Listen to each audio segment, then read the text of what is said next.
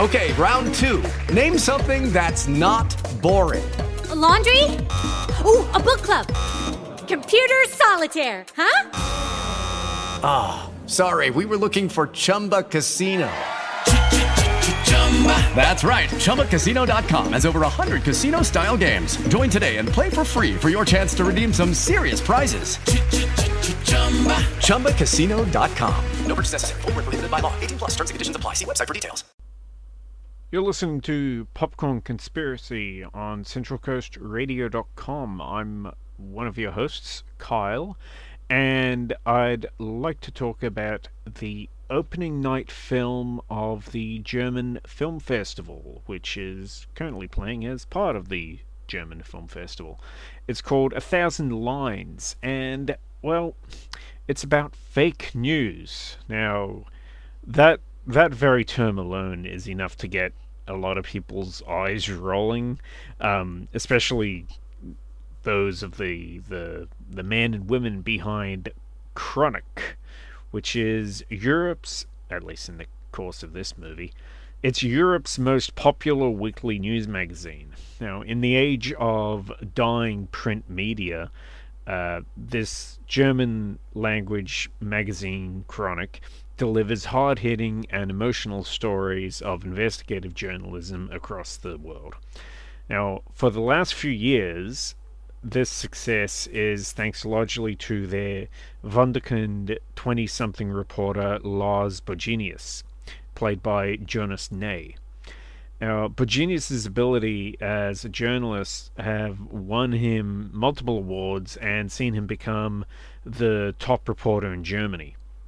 There is a problem, however, and that is that Bogenius is also Germany's greatest bullshit artist, or so freelance journalist Juan Romero Elyas M'Barek, uh, played by Elyas M'Barek, starts to think when he's asked to collaborate on a, a feature story. Bogenius is hard. He has this hard-hitting expose on a violent, racist American militia called Border Wolves, and it just it seems just that little bit too fantastical to be true.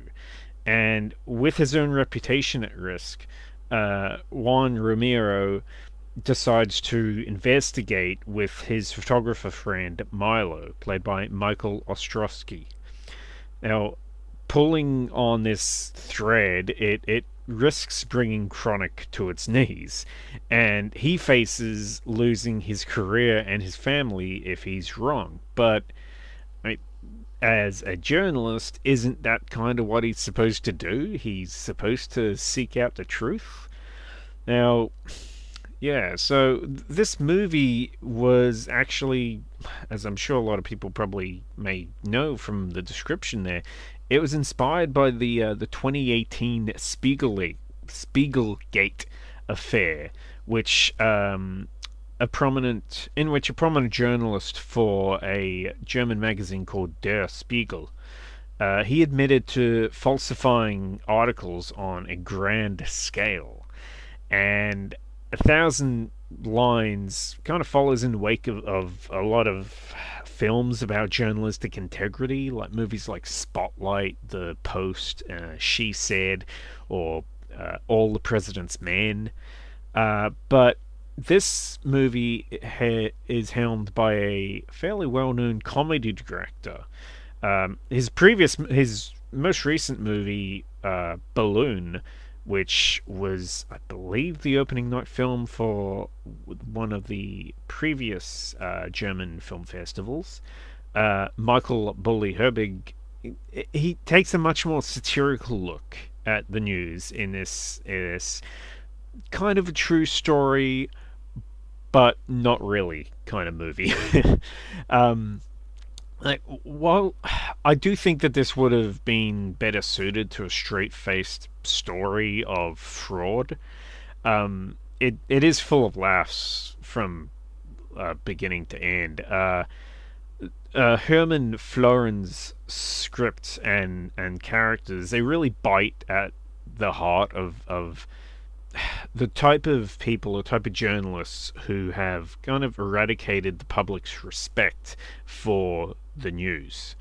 Um, Chronik's managing directors in this movie, uh, they pride themselves on this facade of of integrity and they stand up for the truth and, and all that. It, it's it's in their it's in their company motto, but at the very in the same breath they'll demand that that their journalists will change their stories and make them more Tarantino esque.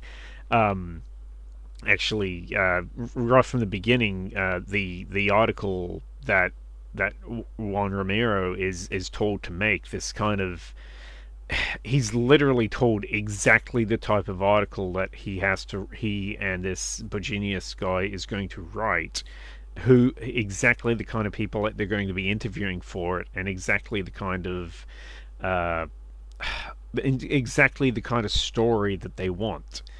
And yeah it's it's so ridiculous but that's kind of that is kind of the point. It, it's that's how these magazines kind of work. They are very they are very uh, orchestrated i guess.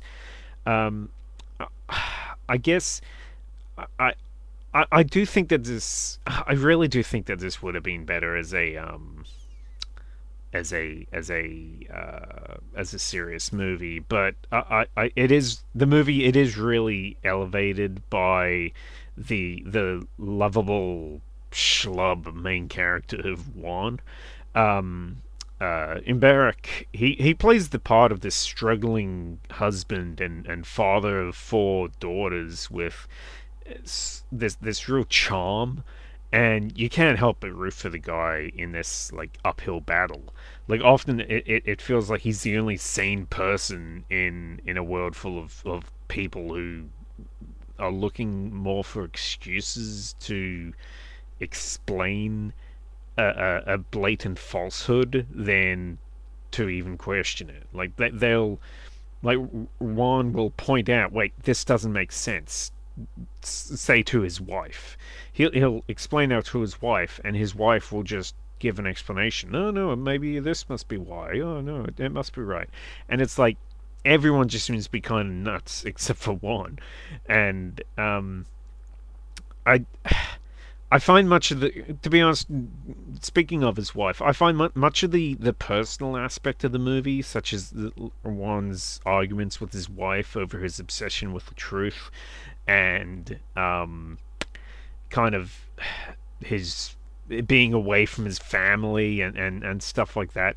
I think that really kind of fails to tie back into the main plot in in a real uh, in a cohesive way like the, the scenes with his four young daughters like they're cute and all but i don't think they serve uh, um i think they they they more distract from the core narrative than add to it. And on top of that i mean the the fact that they focus so much on juan's store on ron's um uh like building up his his family and his back character his backstory and stuff like that it kind of just highlights how thin most of the other characters in the movie are. They none of the other characters in the movie get the kind of focus on their families as much as as Juan does. And to be honest, for such a short film, it is only about 90 minutes. I would have liked to have seen that time spent more on the uh, the investigation that Juan and Milo um, do into Bogenius's other articles. Um, this is something that is hinted at, but it happens off screen. The the idea that Juan and, and Milo, when they start to find out that wait, this this uh, this uh, border wall story seems to be mostly made up. We're going to have to investigate his other stories as well. It it really happens off screen. Uh, off screen, you don't really see a whole lot of of, of that expanded on. And I think that was really a pity because I thought that was where that's where the core of the movie was for me. Um, I, I think another problem that might come because of, of the comedic tone, speaking of Bogenius, um, is that he never come this this this this Lars character, he never really comes off as this master manipulator, this this this this perfect liar that this um like he never really comes off like a, a talented Mr. Ripley type of person that they're really trying to paint him as. Um, I mean, I, I it, it's just really blatant from the first words that he says in the first scene that he's in that he's a pathological liar. Uh, he's talking about his sick sister, and you're even getting flashes of his his sister who's who's clearly really ill, but you can just tell that he's he's full of it. You know, like I, I think that the actor playing him this this he, he's actually perfectly cast because he looks almost identical to the the the real person that the character is based on but there's this lack of confidence behind every one of his fibs that nobody seems to pick up on except for one. And added to that, I, I think at times it feels like the film has no faith in the viewer's astuteness. like, there's fourth wall breaks that are used heavily to hammer home what is happening or, or to to simply voice a, a character's motivations aloud. Like, they don't just trust the audience to be able to figure out what is happening or to even understand why a character is doing a certain thing. They literally have to stop the movie and have that character talk to the screen and explain what they're doing. And it just it's really it's really over the top. And I know it's stylish. I know that's kind of the the, that st- the stylish way of, of storytelling, it, it actually does in some other ways lead to some creative scenes. Like um, there's these heated emails that are going on between Ron and uh, and Lars, and it's kind of portrayed visually as as Lars uh, talking down to to Juan and they're actually put they, they it's shown as they're in a classroom and Lars is talking down to Juan as if he's he's a literal child, you know. And it's like that kind of stuff is is that kind of stuff is interesting. There's some cool split screen stuff. Um, there are there are interesting things done in this movie, but yeah, in in other ways, I don't think that it really I, think that a, a, more serious take on the movie would have helped helped uh, just really hammer hammer some things home a lot better than just simply explaining them to the audience. Um, um that said, a, a, Thousand lines. it's an entertaining film, and it's kind of about the failings of journalism and fake news, but it's also about the importance of, of journalism as well. Um, like that's something that the the movie kind of, to be honest, it kind of pulls it out as kind of like a hail mary kind of thing right at the very end. But the point is, like, like who knows how long in, in real life these the, this Bogenius, this Lars Bogenius character, how long he would have been lying and getting away with it if it hadn't been for a, a reporter investigating him and doing the right thing. Um, it it the movie's still a little rough around the edges, but it's a it's a it's a somewhat command it's a commendable enough film about the the one of the greatest recent scandals in in the news in the the world of news. So um, I'm going to give this three out of five myself. As I say, it's currently part of the German Film Festival and yeah, I there's plenty of other movies that are playing there worth checking out. There's one called The Fox, I believe, that I'm really hoping to get a chance to go see. And yeah, there's there's plenty of other movies that are playing as part of the German Film Festival. So uh, yeah, check that out as well. Now, you're listening to the Popcorn Conspiracy on CentralCoastRadio.com, and we will be back right after this. There is a house in New Orleans. They call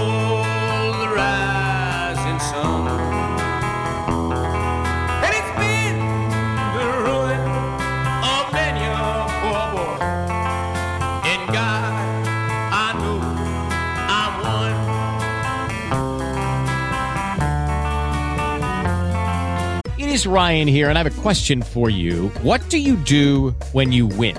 Like, are you a fist pumper? A woohooer, a hand clapper, a high fiver. I kind of like the high five, but if you want to hone in on those winning moves, check out Chumba Casino. At ChumbaCasino.com, choose from hundreds of social casino style games for your chance to redeem serious cash prizes. There are new game releases weekly, plus free daily bonuses. So don't wait. Start having the most fun ever at ChumbaCasino.com. No purchase necessary. Group. Void were prohibited by law. See terms and conditions. 18 plus.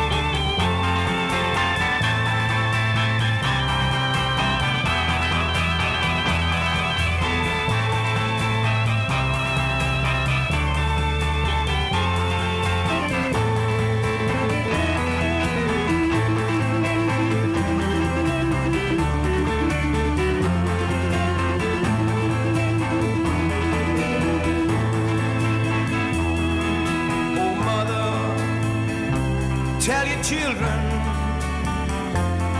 not to do what I have done.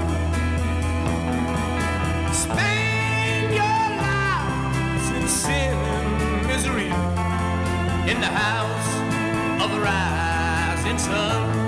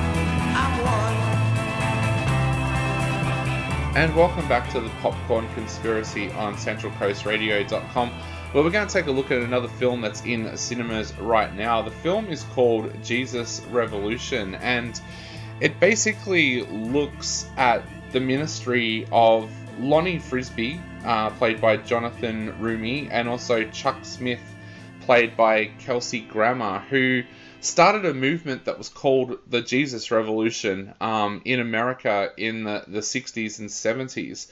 Now, basically, this all started out with Chuck Smith being the pastor at a church that was a church with a closed door. Um, they didn't really welcome in strangers, and at this time, this was when the hippie movement was happening in America as well, and there was certainly no way religion was going to be open to these people. Um, now, Chuck's daughter, Jeanette, played by Ali Iones, um, she's kind of disgusted by her dad's attitude um, towards hippies whenever they come on television or anything like that. And one day, um, she challenges him that he should sit down and talk to a hippie, something that he isn't very open to. But as luck would have it, on that day, she runs into Lonnie as he's hitchhiking. Um, she pulls over, picks him up, and takes him home to meet her dad. Now, Lonnie is a little bit different to most hippies because apart from being a hippie, he is also a Christian. Um, so she takes him home to meet her dad. At the same time, we're watching the story of Greg, played by Joel Courtney, um, who is a young boy who has basically had to be the man of his household and look after his mother, who is normally drunk. Um, he's at military school, but he hates that. He wants to explore the freedom side of things, and his life changes when he meets Kathy, played by Anna Grace Barlow, who is part of the hippie lifestyle. Um, soon they start going out, but Kathy has questions. She wants to know if there's more to life, especially after she almost watches her sister die of a drug overdose at a gathering. Um, together, all of their paths eventually cross, and it becomes a story about not only the ministry of uh, Lonnie and Chuck, but also the story of Greg and Kathy as well. Lee, what did you think of this film? This was a brilliant film. I love that it's based on actual events, so true story. Um, and I thought the acting was really amazing. Um, I really do love faith based films, and in saying that, sometimes the acting doesn't quite hit the mark, and you know, often we kind of give a bit of leeway for that for faith-based films coming into um, the secular world, I suppose. Um, but I think in this case, um, and with other, there are other films too that are, are really good that are faith-based, but this one in particular is hard-hitting. It um, really addresses um, real issues. It doesn't um, kind of hide from big issues and it is um, a film of acceptance, but also lots of challenges. Um, it's an inspiring film. I found myself um, being truly inspired um, by a number of the characters, and also the way that um, these people have changed. Um, and change their point of view, change the way that they interact with people, um, have open arms and love people. Um, but also, there's complexities within that because it also shows what happens when um, media gets involved and a movement becomes so big. Um, how do you conduct yourself, or um, do your values align with other people in your team? Um, so there's all those conflicts that arise and are dealt with really well. Um, I truly recommend this movie, and yeah, I, I find that it's hard hitting, inspiring, and challenging. Yeah, one of my big criticisms of faith based films over the years have been that um, normally the acting is not great, the script is normally kind of mediocre, but also the films themselves don't want to offend the little 80 year old lady that goes to church on a Sunday. So they, if there's anything like drug taking or anything in the film, they'll skip over it to the point where it almost feels like you're watching a high school production and it looks really, really bad. Now, the guys behind this film are the same people that made I Still Believe um, with KJ Apa and Britt Robinson a few years ago. And I think these guys really know what they're doing. Jon Erwin and Brent McCorkle really know how to make a faith based film, but make it so that it's going to relate to everyday people. Um, one of the first things that hit me about this film was the performances of the actors, and also even having somebody like Kelsey Grammer, like they did with I Still Believe, where they Yeah. went and got KJ Apa from Riverdale and they got Britt Robinson. Yes. They went out and got a known actor, which straight away makes people interested. Like people were referring to this film to me as the Kelsey Grammer film. They didn't know anything else about the film. They just wanted to go and see it because Kelsey Grammer was in it. But I love the fact that these guys don't skirt over issues. Like, um, there is drug use in this film, and it's realistic. Um, it's not that kind of thing where you you're watching an actor who's never smoked a joint in their life trying to pretend that they're smoking a joint and it comes across as really unrealistic. The this film is really, really realistic with the with the things that they portray, and I think hopefully a lot of other people out there who want to make faith-based films take a, a a lesson from what these guys are doing with their films because I think when you compare this to like the last faith-based film that we reviewed, this film is ten times better. Um, it holds your interest throughout the entire film.